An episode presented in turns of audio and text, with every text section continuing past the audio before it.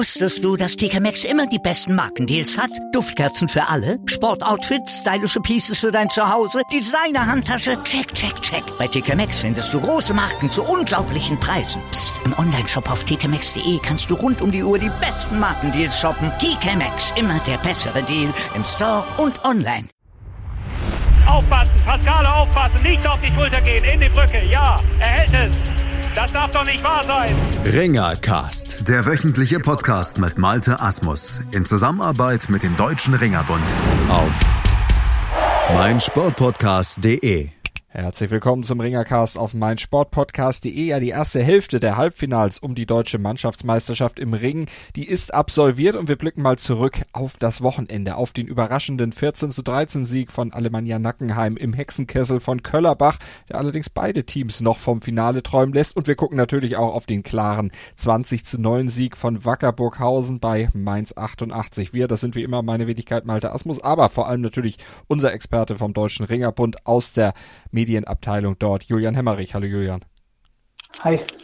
Ja, das Duell Köllerbach-Nackenheim, eine absolute Premiere in der Ringer Bundesliga und man kann ja wirklich sagen, was für eine Premiere, denn es war dramatisch, es war spannend, es war nichts für schwache Nerven und es hieß am Ende 14-13 für Nackenheim auswärts.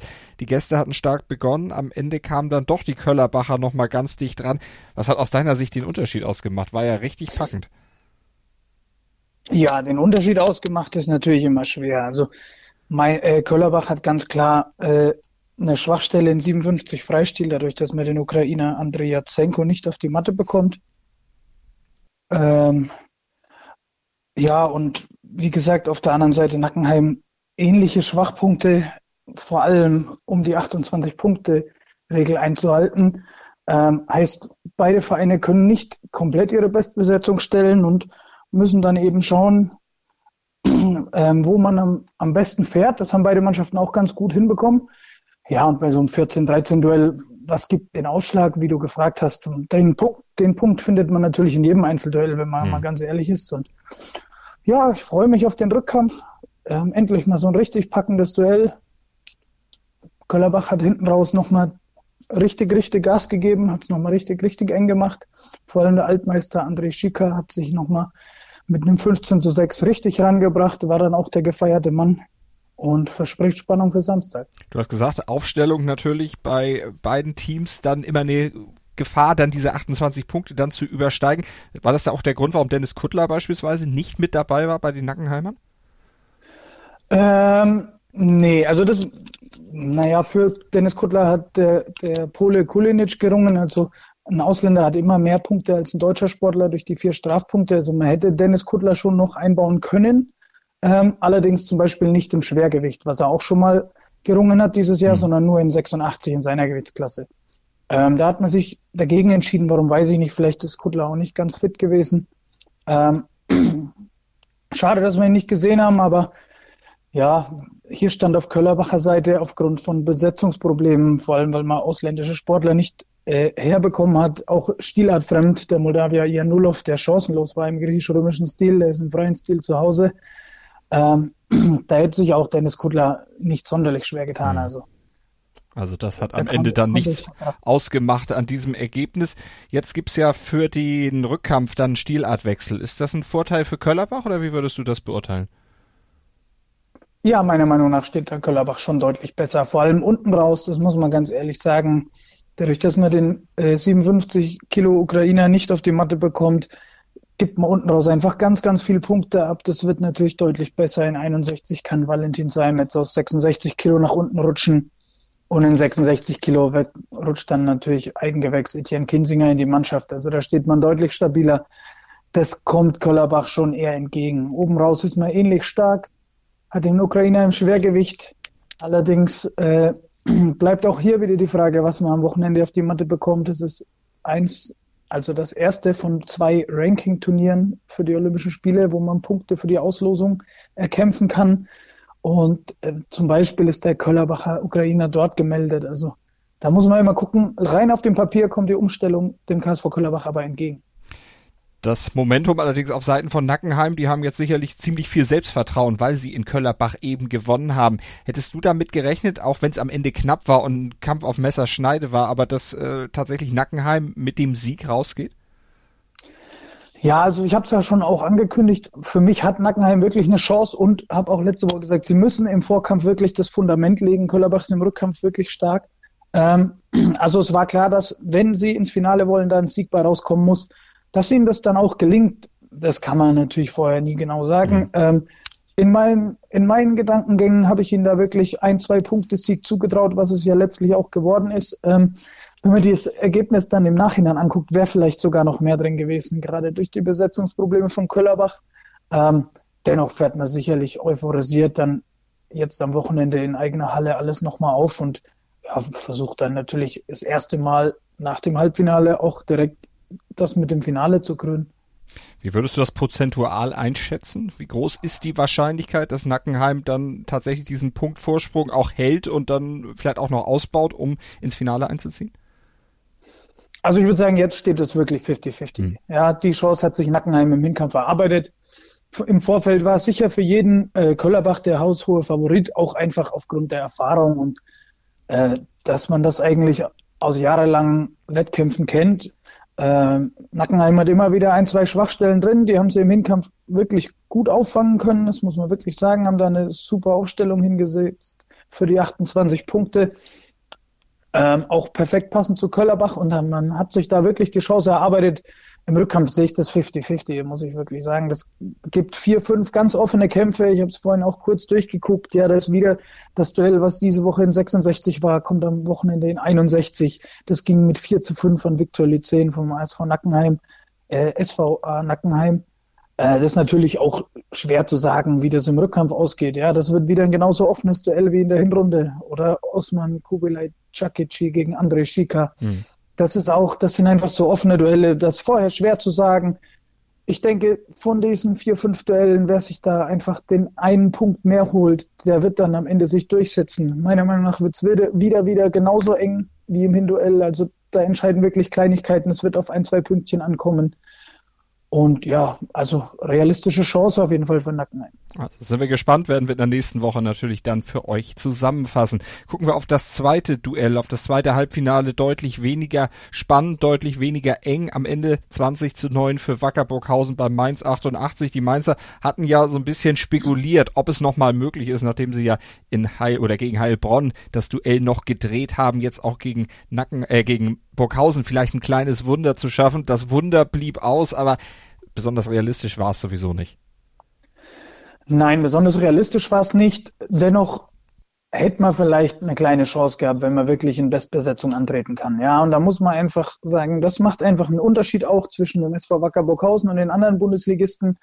Auf Mainzer Seite haben zahlreiche ausländische Sportler gefehlt, die auf internationalen Wettkämpfen oder Turnieren antreten mussten oder in Trainingslagern verweilt haben.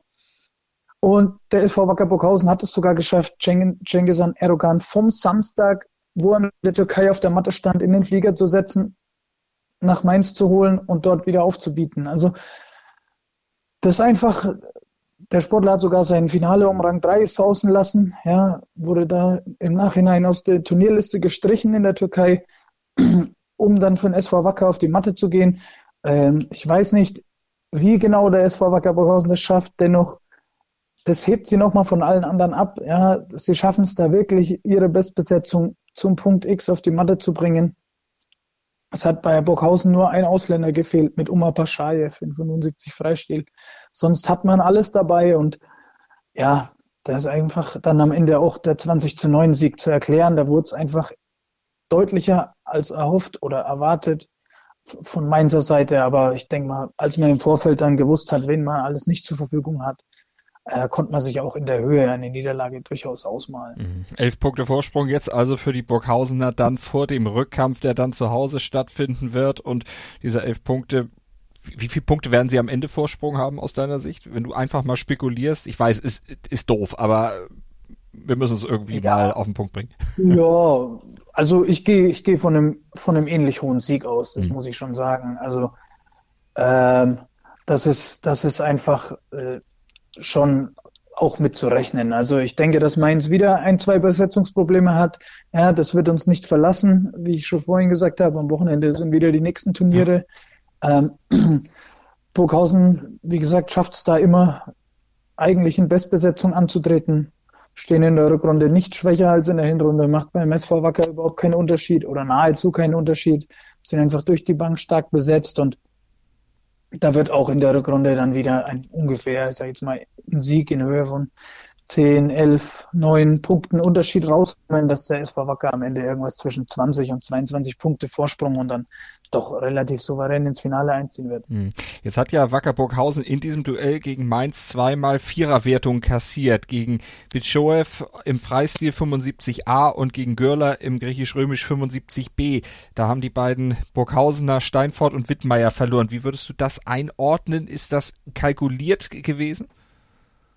Naja, kalkuliert mit Sicherheit nicht. Ich sage jetzt mal 75 Freistil, habe ich kurz ange angedeutet. Das war der einzige Ausländer, der gefehlt hat. Ali Umar Bul also für Bulgarien startend, der gebürtige Russe. Mhm. Ähm, hätte auch von den Punkten her noch in die Mannschaft gepasst. Also das wäre dann quasi äh, einfach Burghausens stärkste Aufstellung, haben wir auch schon in der letzten Runde so gesehen. Ähm, das wäre sicher auch ein knapper Kampf geworden gegen den Russen Bisoyev. Ja, wenn man dann, einen, ich sage jetzt mal, Johann Steinfurt ist ein guter deutscher Sportler, ja, überhaupt keine Frage. Ähm, aber gegen einen Weltklasse-Russen, dann reicht es dann vielleicht auch nicht. Ähm, und dann hat er nach fünf Minuten eben 16 zu 0 vorzeitig verloren. Man hat sich sicher vielleicht 0 zu 3 nur ausgerechnet, aber äh, auf jeden Fall im Bereich des Möglichen. Ja. Im, Im 75 Griechisch natürlich ganz anderer, ganz andere Herangehensweise. Da ist man sicher von einem Sieg ausgegangen auf Burghauser Seite. Ähm, ich habe den Kampf leider nicht gesehen, beziehungsweise das Einzelduell nicht gesehen, sonst habe ich relativ viel gesehen. Äh, Michael Wittmeier hat in der ersten Runde direkt nach zwei Minuten aufgeben müssen. Ähm, nach der Unterlage hat sich wohl an der Schulter verletzt. Und ja, ich denke mal, auch aufgrund des hohen Vorsprungs ist man da vielleicht kein Risiko gegangen und es bleibt abzuwarten, wie schwer die Verletzung ist. Ähm, ihn braucht man auf jeden Fall spätestens im Finale werden wir euch natürlich weiter auf dem Laufenden halten in dieser Frage. Natürlich in der nächsten Woche dann erstmal die Rückkämpfe dann noch zusammenfassen hier bei uns im Ringercast auf meinsportpodcast.de. Wir hoffen natürlich, dass ihr dann wieder mit dabei seid, reinhört, uns weiter die Treue haltet, unseren Podcast abonniert mit dem Podcatcher eures Vertrauens oder bei iTunes, je nachdem, wo ihr mögt. Ihr findet uns auf jeden Fall den Ringercast auf meinsportpodcast.de übrigens auf unserer Homepage natürlich auch direkt und dann hört ihr weiter mich und vor allen Dingen unseren Experten Julian Hemmerich vom Deutschen Ringerbund. Julian, wie immer vielen Dank. Nicht zu danken, bis nächste Woche. Wusstest du, dass TK Maxx immer die besten Markendeals hat? Duftkerzen für alle, Sportoutfits, stylische Pieces für dein Zuhause, Designer-Handtasche, check, check, check. Bei TK Maxx findest du große Marken zu unglaublichen Preisen. Psst. im Onlineshop auf tkmaxx.de kannst du rund um die Uhr die besten Markendeals shoppen. TK Maxx, immer der bessere Deal im Store und online. Was zum Teufel, du Bastard, du bist tot, du kleiner Hundeficker. Und dieser kleine Hundeficker, das ist unser Werner. Ein ganz normaler Berliner Kleinstkrimineller, der dann aber im Knast das Ding seines Lebens dreht. Una Fantastica Risetta Perla Pizza. Er klaut seinem Zellengenossen ein Pizzarezept. Aber nicht irgendeins. Und mit dem eröffnet Werner dann die beste Pizzeria Berlins. Doch Werners Glück ist nur von kurzer Dauer. Denn es hagelt Probleme. Werners Pizzaparadies. Erstmals großes Kino- und Podcast-Format. Mit fetter Starbesetzung. Alina But, Kida Ramadan, Edin Hasanovic, Oliver Koritke, Ralf Richter, Ben Becker, Winfried Glatzeder, Anna Schmidt und viele mehr. Abonniert die Scheiße. Jetzt macht schon, mach! Aufpassen, Pascale aufpassen, nicht auf die Schulter gehen, in die Brücke, ja, er hält es. Das darf doch nicht wahr sein. Ringercast, der wöchentliche Podcast mit Malte Asmus in Zusammenarbeit mit dem Deutschen Ringerbund auf meinsportpodcast.de. Daily Down Under. Das Chip and Charge Special mit Andreas Thies und Philipp Jobert. Abonniere jetzt Chip and Charge. Ab dem 20. Januar täglich als Podcast. Alles rund um die Australian Open und täglich die Möglichkeit, eine aktuelle Ausgabe des Tennismagazins zu gewinnen. Chip and Charge. Daily Down Under. Die Australian Open auf meinsportpodcast.de.